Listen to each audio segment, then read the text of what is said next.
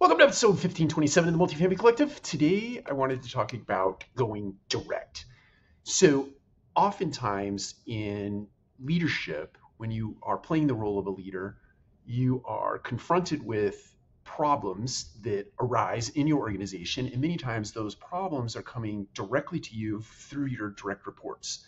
And they may bubble up through the system and or collected throughout the ecosystem, but they are bubbled up to you. And many times those problems are other areas of the business that this individual who is stating said problem to you, that other area of the business is causing them a problem. And instead of going direct, they come to you to mediate on their behalf or to correct on their behalf or to remove a hurdle on their behalf. And my encouragement to you is always this, and this is, this is grounded in biblical principle.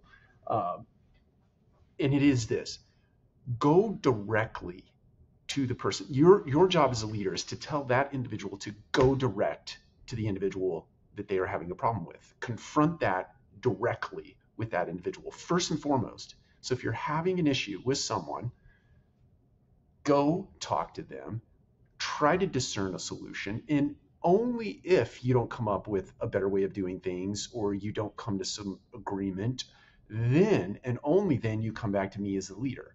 This does a couple of things for you as an organization. It takes the bottleneck out of the equation. It frees up resource. It makes things smoother. It gives this person who's having a problem the opportunity to exercise or do a rep in confrontation, right? Or having a, an emotionally loaded conversation. It also gives that other person that is being confronted the opportunity to do a rep in the way of receiving critical feedback and responding in a way that is productive.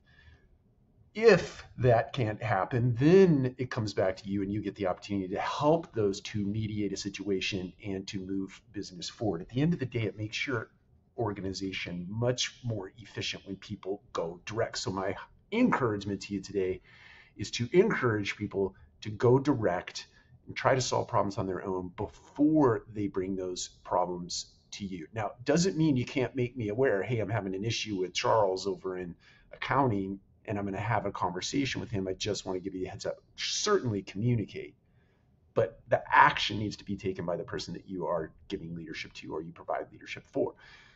All right, go direct. Take care. We'll talk to you again soon.